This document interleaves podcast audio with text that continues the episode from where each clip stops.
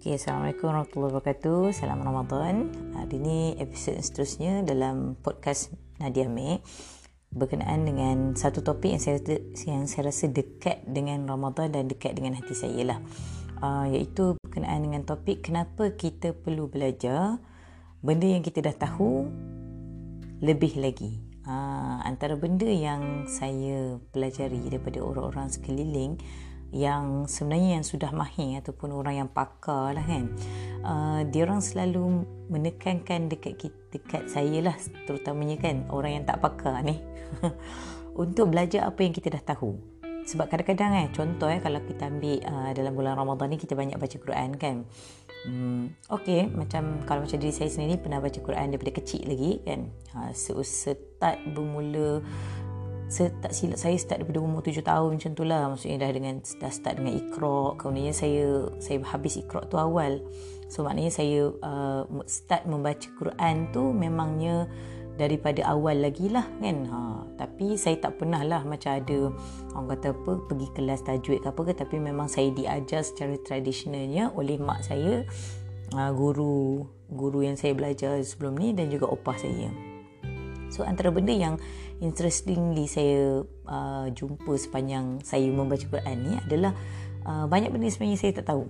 Uh, kan terutamanya bila saya kahwin dengan suami saya yang merupakan seorang hafiz al-Quran uh, dia ada banyaklah membetulkan uh, bacaan dan juga menceritakan dekat saya okey apa makhraj-makhraj yang uh, saya tak betul kan uh, maksudnya saya sebut tu tak betul. So basically uh, kalau kalau ikutkan hati kan kalau ataupun kalau ikutkan ego diri sendiri uh, sebab kita dah lama belajar kan uh, so macam kalau datang teguran-teguran macam tu mesti kita macam akan rasa ah oh, tak nak lah kan? Sebab kita dah tahu dah lama. If that's the sikap saya rasa kita tak akan saya sendirilah akan mampu untuk belajar ataupun memperbetulkan bacaan Al-Quran sendiri. So basically tu kisah kepada bacaan Al-Quran lah. Tapi saya rasa benda ni dia boleh apply secara keseluruhannya dalam kehidupan kita sebenarnya. Sebab banyak sisi-sisi dalam kehidupan kita yang sebenarnya kita dah lama belajar tapi mungkin disebabkan eh, kekurangan apa-apa ilmu ke apa exposure dan sebagainya berkemungkinan apa yang kita dah lama belajar tu salah ataupun ada ruang untuk diperbetulkan. Ha, so kalau kita tak mem- membuka ruang ataupun uh, menjadi open uh, terhadap uh, ruangan untuk belajar ni maka kita kita akan rugi. Uh, samalah macam kes yang saya cakap tentang bacaan Quran ni kan.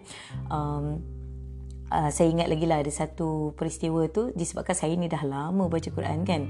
Uh, saya pernah rasa macam tertampar bila ada uh, orang komen macam oh saya sebut makhraj tak betul.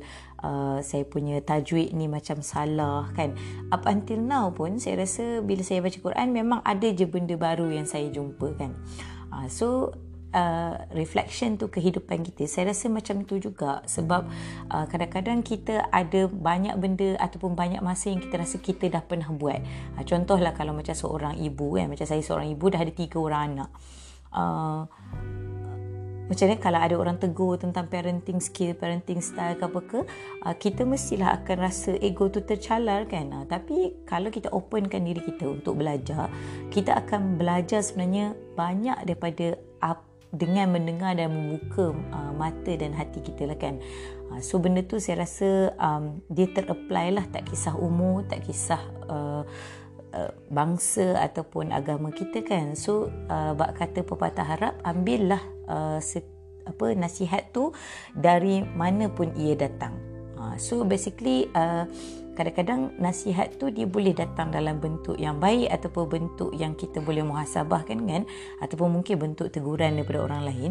So ketika mana kita membuka hati dan jiwa kita kan untuk mendengar untuk belajar semula sebenarnya tak ada salah pun untuk kita belajar kan? Hanya orang yang bodoh saja yang tak nak belajar. Ha, itu kalau secara kasarnya kan.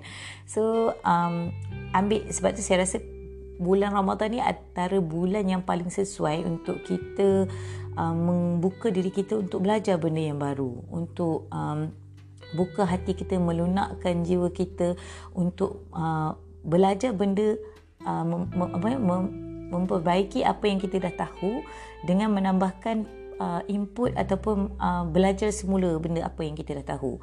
Uh, contohlah macam daripada kecil kan uh, kita ni dah baca surah tiga kul contohnya kan.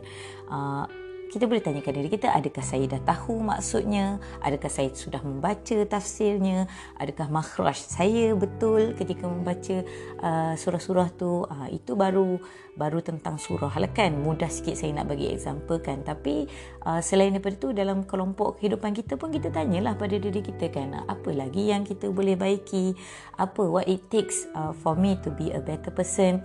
Dan sebenarnya kalau korang nak tahu itu adalah sebenarnya cara-cara kalau kita baca sirah kan itu adalah cara-cara para sahabat memperbaiki diri orang. Para sahabat Rasulullah ni dia orang bukannya tak tahu syahadah, dia orang bukannya tak tahu benda apa yang baik tapi dia orang keep on asking Rasulullah what's next? What's next? What what can I learn more? What can I know more from what I know? Contohnya kan. Ha, so benda macam tu saya rasa adalah satu sikap yang kita patut contohi. Malahan di bulan Ramadan ni kita uh, jadikanlah dia satu habit kepada diri kita kan. Uh, sebab bila kita buka diri kita kan insya-Allah sepanjang 30 hari ni dia akan jadi saya rasa bab kata um, apa penulis atomic habit kan. Dia kata the habit that we instill uh, continuously for 40 days kan. Uh, dia akan jadi uh, habit kita selepas itu. Ha, so jadikan diri kita lebih open, lebih mudah untuk belajar, terutamanya benda yang kita tahu kan. Uh, tak salah kalau kita revise kan? Tak salah kalau kita uh, menambah juga input yang ada kan. So insya-Allah hopefully dengan sikap yang macam ni kita akan jadi a better muslim from one day to another. So assalamualaikum warahmatullahi wabarakatuh. Sekali lagi salam Ramadan daripada saya. thank you